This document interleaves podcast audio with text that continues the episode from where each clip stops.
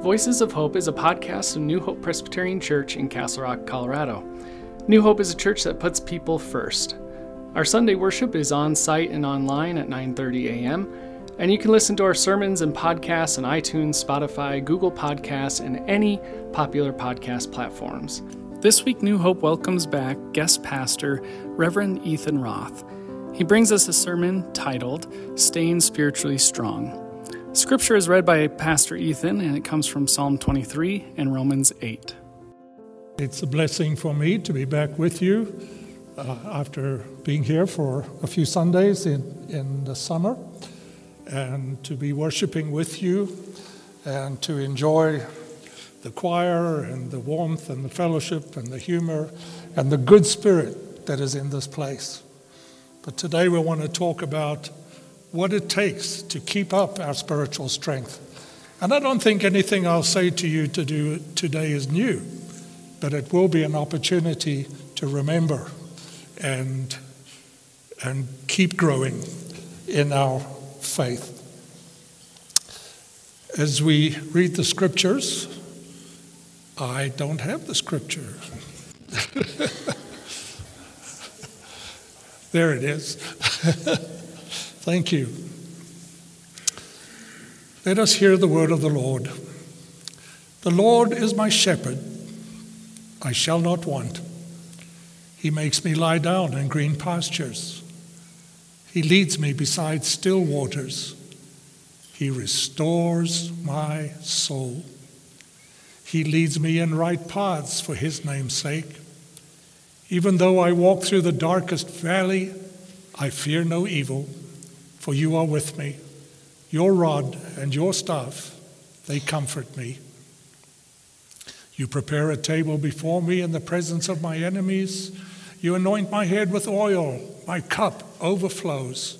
Surely goodness and mercy shall follow me all the days of my life, and I shall dwell in the house of the Lord my whole life long. Amen. And then selected passages from Paul's letter to the Romans. In the same way, the Spirit helps us in our weakness. We do not know what we ought to pray for, but the Spirit Himself intercedes for us through wordless groans. And He who searches our hearts knows the mind of the Spirit, because the Spirit intercedes for God's people in accordance with the will of God. Who shall separate us from the love of Christ? Shall trouble or hardship or persecution or famine or nakedness or danger or sword? No. In all these things, we are more than conquerors through him who loves us. Thank be to God for the hearing the word. May we be blessed as we receive it. O Lord, may the words of my mouth and the meditations of our open hearts be received and blessed as we seek to draw closer to you. Amen. Amen. Staying strong in spirit. I've mentioned in the past that I am a volunteer with the Red Cross. I serve as a disaster spiritual care provider, or as I like to say it sometimes, a care of the spirit, because spiritual care sometimes, when you're out in that wider world in a disaster, has religious connotations.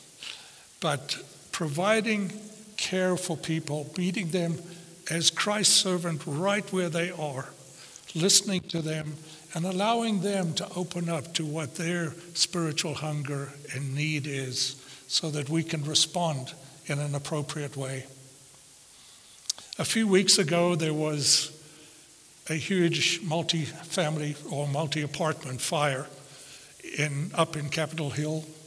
43 apartments. Fire started, but the smoke and everything spread. And it, it, was on a Thursday evening, and in a moment's notice, all those folks had to be cleared out. They gathered at St. John's Cathedral, and then from there they were shipped out to motels for temporary places to stay. And these were folks in HUD housing. It was 55 plus. These are folks living on the edge without much, just barely making it, and then suddenly this was all gone for the moment, because eventually they did find, they are finding new accommodations. But in the assignment of clients that were, who had requested spiritual care, I was speaking to a gentleman. He was in a motel, that wasn't sure where he was, but he was very glad to have the opportunity just to have me listen and to talk, and then to offer some encouragement. And he told me about his life, how he had lived on the streets for 15 years, how he had to live by his wits, how he had to stay strong, how he had to be careful and watchful. And he said, finally, I got this place of my own to live in. And he said, it was so wonderful, but I relaxed and I let my guard down. And now this has happened. I let my guard down. As we think about growing in the spiritual life, our prayer of confession is always a reminder that there are times when we let our guard down, when we're not as strong as we could be in the things of the Spirit and in our spiritual life. And it's in those times that when things come to us that are challenging, we find that we're scrambling for help and strength. And so today I want us just to think about in Psalm 1, it says, The righteous person is like a tree planted by streams of water that bears its fruit in season. The idea of having strong spiritual roots that reach for the living water of Jesus Christ, that helps us build our body life as a people and enables us to be in service. It begins with our personal life. We are often, we are so busy with one thing or another, keeping us on the go. Even if we're not going to work, we somehow find things that keep us busy. My wife, who is visiting with us today, and I, when during COVID, uh, we got all excited and said, "Ooh, we, we're going to the grocery store today," like retired excitement, something to do. but even in the wider work we do, there are many distractions that draw us away. Even just that time we spend on the phone, looking at things, turning on the TV.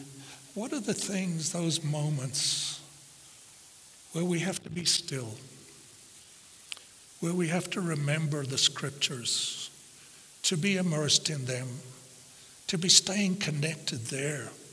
for our spiritual strength.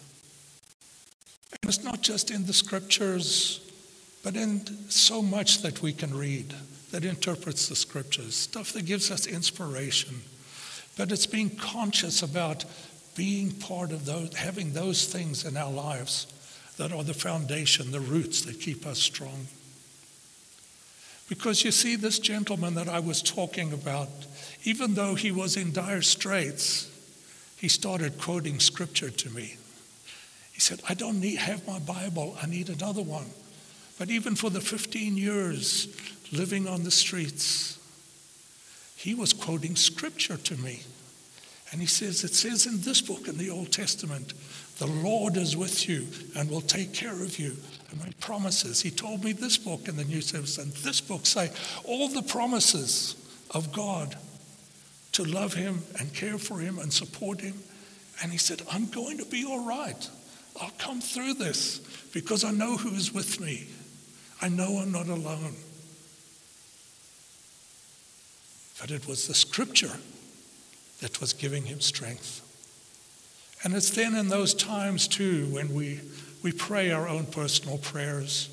Sometimes uh, when we're so busy, we don't take time for personal prayer. But you know, the I was visiting a monastery once early in my ministry where I just needed to get away and be still for a while.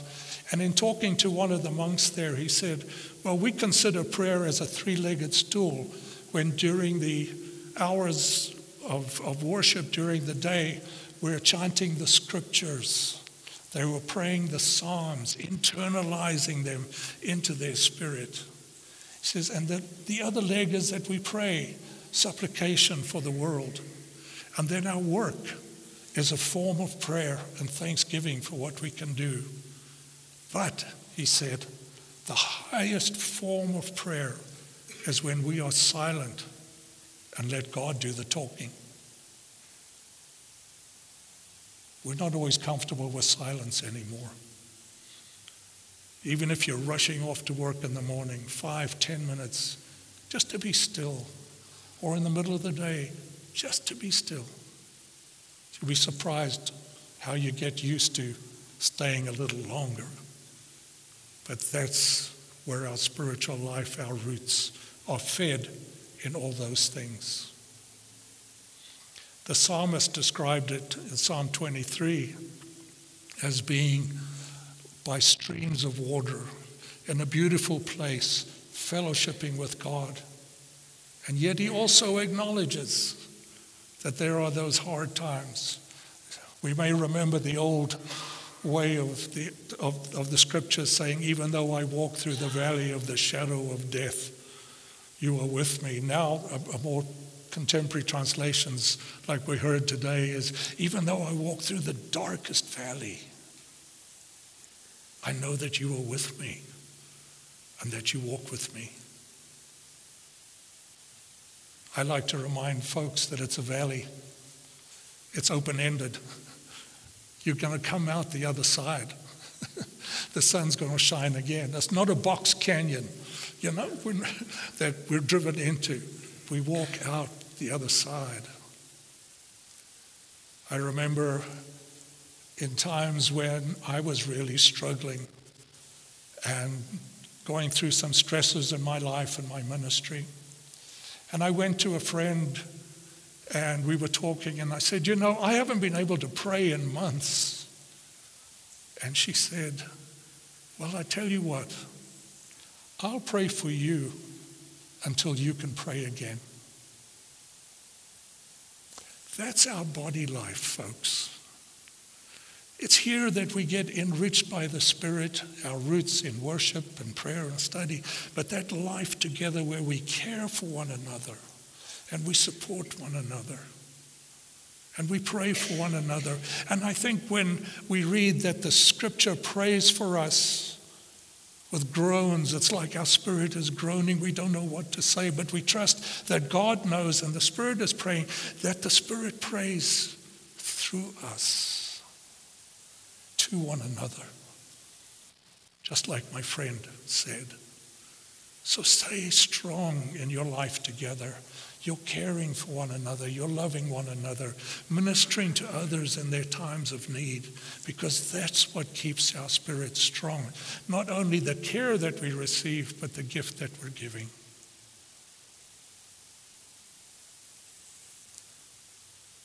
Stay strong in spirit. And then it's the branches of service. If there's no greater way of renewing our spirits as to get out of ourselves and our own situation and to be able to minister and care for one another here in this congregation life or beyond.